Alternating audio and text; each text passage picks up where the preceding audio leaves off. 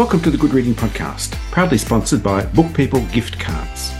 A Book People gift card is the perfect gift for readers of all ages. Simply order your gift card online at bookpeoplegiftcards.org.au. Redeem at any one of over 500 bookshops across Australia. Visit bookpeoplegiftcards.org.au. William T. Wood of Putney, renowned for his paintings of English flowers, was appointed war artist for the Balkans in the First World War. He favoured pale pinks, yellows and mauves and painted the Great Fire of Salonika as he witnessed it from an observation balloon in August 1917. It was a morning after scene, brightly calm, with a floaty view from the heavens. In his signature pastels, remote as a child's dream and thinly decorative, he painted smoke wafting in floral cumulus above the stricken city. There were no visible human or animal figures. Testimony, he called it, proud of the composition and the palette, and smugly pleased to have painted a big event. But this was the first night, and the fire was still a surprise. Shapes were dark against carnival colours, and the wind gave everything a quality of animation. Those who viewed Wood's painting later, in London, former residents and soldiers said, no, it wasn't like that. Gail Jones is the author of 9 novels, including One Another, Our Shadows, and The Death of Noah Glass. Gail is also the winner of the 2023 ARA Historical Novel Society Australasia's Prize for Historical Fiction in the adult category for her novel Salonika Burning. Gail Jones, welcome to the Good Reading Podcast and congratulations on winning the ARA Historical Novel Prize for 2023. Thank you. Yes, I'm very honoured. It was a very strong long list, a short list of writers whose work I admire, so it's a great honour and pleasure to be listed with them. The Historical Novel Society Prize recognises and encourages this genre of fiction for both its entertainment and educational value. But where lies the potential in historical fiction for you as an author? Well, I think of historical fiction as a rather strange category. I'm not sure that it has a genre because it does include, as we know, sort of Regency romances, Dickens, everything in between, and very sombre. Often it's very sombre and taken as a kind of explanatory mode, that it gives us an explanation of history by inserting characters in there. And I suppose my take on the idea of a historical novel is a little more unorthodox. I'm not interested in a seamless narrative and in some explanation of history, or even a cause and effect idea of history. I'm much more interested in perspective. The insecurity of perspective, the fact that there are many faceted versions of what goes on, some of which are internal, to do with individuals and to do with individual memory. So I wanted, I guess, to perhaps shudder that conservative model of historical fiction for something that's a little more uncertain and a little more edgy. I do believe that fiction does something very different to traditional historiography. And as I suggested, that especially war histories, and I've read a few of them now, they're very invested in cause and effect and very invested in the idea of a sovereign point of view from which everything kind of is made into a seamless narrative. Fiction can disperse point of view. Fiction can enter the inner lives of characters and think about ideas of witness and testimony in quite a radical way. It's not about the satisfying explanation or the idea of this happened and then this happened and then this happened. It's much more about what kinds of messy, improbable, surprising human responses arise in any grave historical situation like a war. And historical fiction relies on a framework of history and also the people that populate that history. Where are we geopolitically and what is the history that informs Salonika Burning? Well, there are two histories because this novel deals with the convergence of two big historical events, the First World War and the burning down of a city. Salonika is a fascinating city because it was originally a very important Greek city. It's now the second largest city after Athens. But it was a Greek city established by Alexander the Great. But then in 1430, it became part of the Ottoman Empire. So it was ruled for 500 years by the Ottoman Turks in Constantinople. And this meant that you had a sort of Islamic city on the outskirts of Europe, if you will. But what distinguished Salonika and what makes it fascinating to me is that it's a very cosmopolitan city. There were Muslims, Jews, and Christians all living more or less peaceably for 500 years. Then there's the collapse of the Ottoman Empire. Then there is the re-Hellenization of the city, the destruction of mosques, and it becomes the Salonika in the 20th century, or I should say the Saloniki. The other thing that really interested me about Salonika as a sort of cosmopolitan polyglot city is that it had the largest population of European Jews. So when there was the famous Alhambra Decree in 1492, which expelled Jews from Christian Spain, Salonika, as it was then, gave refuge to that population. So it had a really large Jewish population, and they spoke their own language that they brought with them from Spain. They spoke a language called Ladino, which is a sort of Hebraic Spanish. And up to the 20th century, there were still these large Ladino-speaking populations of Jews who'd come from Spain in the 15th century. And I just find that extraordinary to contemplate. So it's a very ancient city, full of monuments. That Jewish population was destroyed in 1944 when the Nazis swept in, and they did exterminate more or less every Jew in Salonika. So it's a tragic city, but also a layered sort of palimpsestic city of different histories, different cultures, different languages. The other big event, of course, is the First World War. So we all know about the Western Front, or we tend in Australia to think a lot about the Western Front in the First World War. But the Eastern Front, the port city of Salonika, was the gateway to the Eastern Front.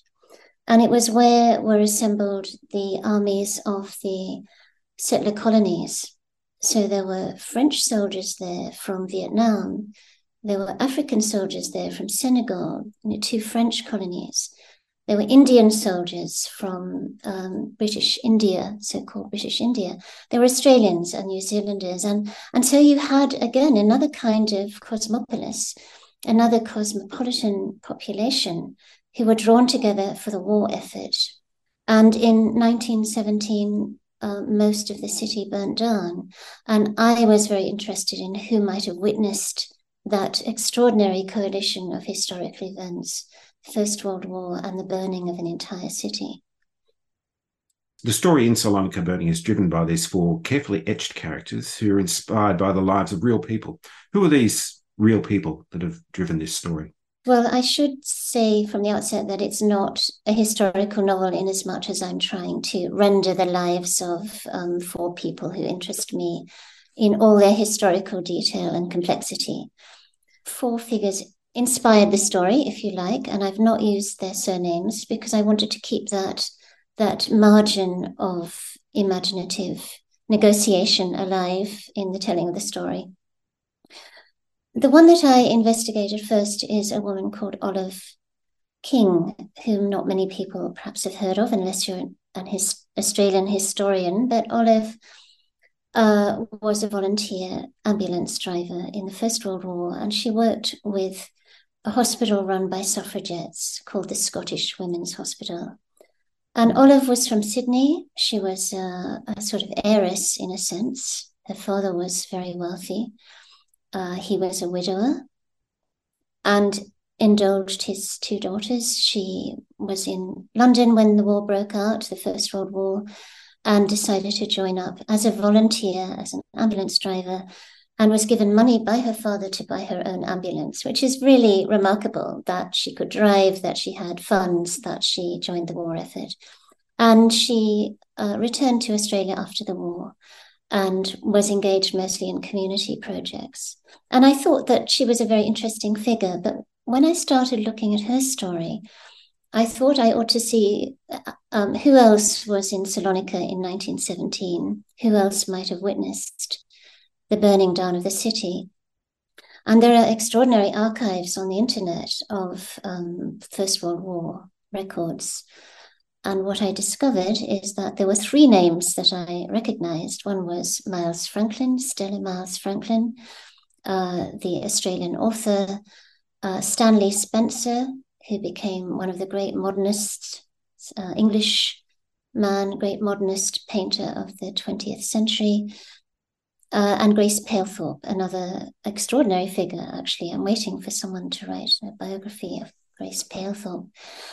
So there was this constellation of really interesting figures who were all there at that moment, or give or take a few months. There's a slight sort of fudging on my part. But Olive left an account in letters to her father of the burning down of Salonika, and Stanley was there for the longest. Stanley was in Macedonia for 3 years. So these figures from history have become characters in Salonika Burning. By winding back the clock on their life histories and dispensing with surnames, we seem to see them in a different light. What's the light that you want us to see those people in? I suppose I wanted to emphasise the suffering rather than the heroism of those who go to war, not as combatants, but as witnesses and as helpers, and indeed in the medical service. My character Stanley, for example, although he wanted to join the infantry and later was moved into the infantry, he was working as a medical assistant, carting bodies from the front. The other three were all working at the Scottish Women's Hospital. So what I'm interested in is the sort of anguish of people who had to deal with the extraordinary, grotesque casualties of that war, and then to patch people up and send them back to the front. I always thought that must have been such a powerfully difficult experience, such a morally challenging experience for those historical actors. And the lives of your four characters intersect at the Scottish Women's Hospital.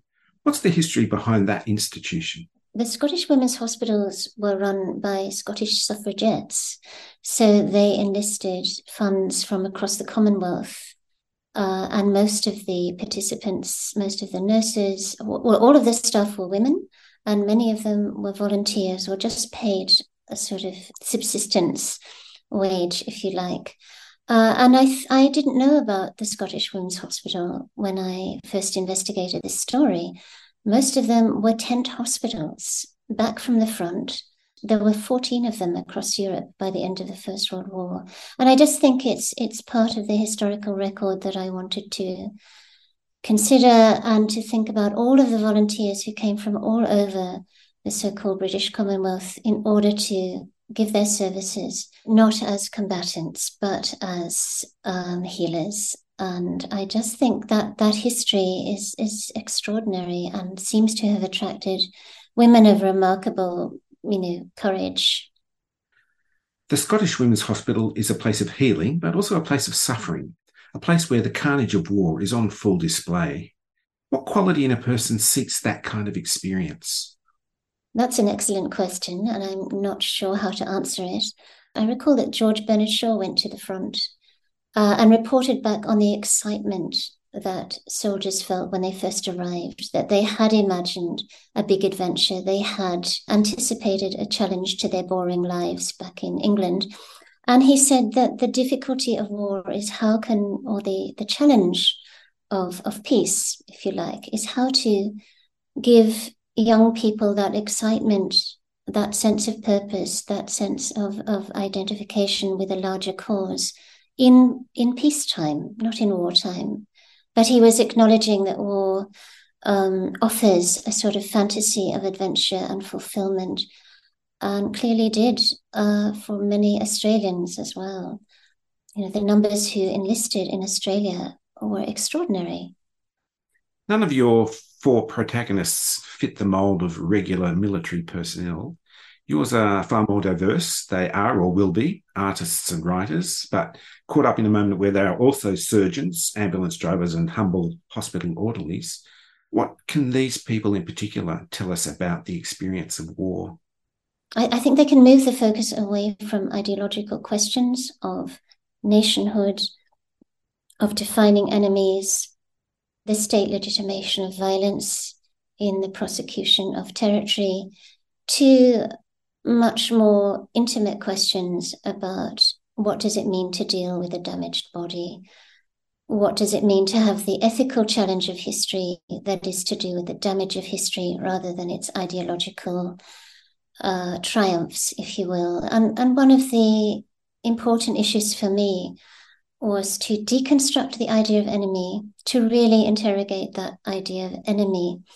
And my novel, without any spoilers or without giving away the plot, seeks, in a sense, to move around this idea of, well, who is the enemy here, and why might we not have other means of resolving conflict? It's still an important question today in this historical moment. Gail Jones, thanks for joining me on the Good Reading Podcast. It's been a pleasure. Thank you, Greg. I've been talking to Gail Jones about her ARA Historical Novel Society Australasia's award-winning book in the adult category for 2023, Salonika Burning. It's published by Text Publishing, and you can find it at goodreadingmagazine.com.au.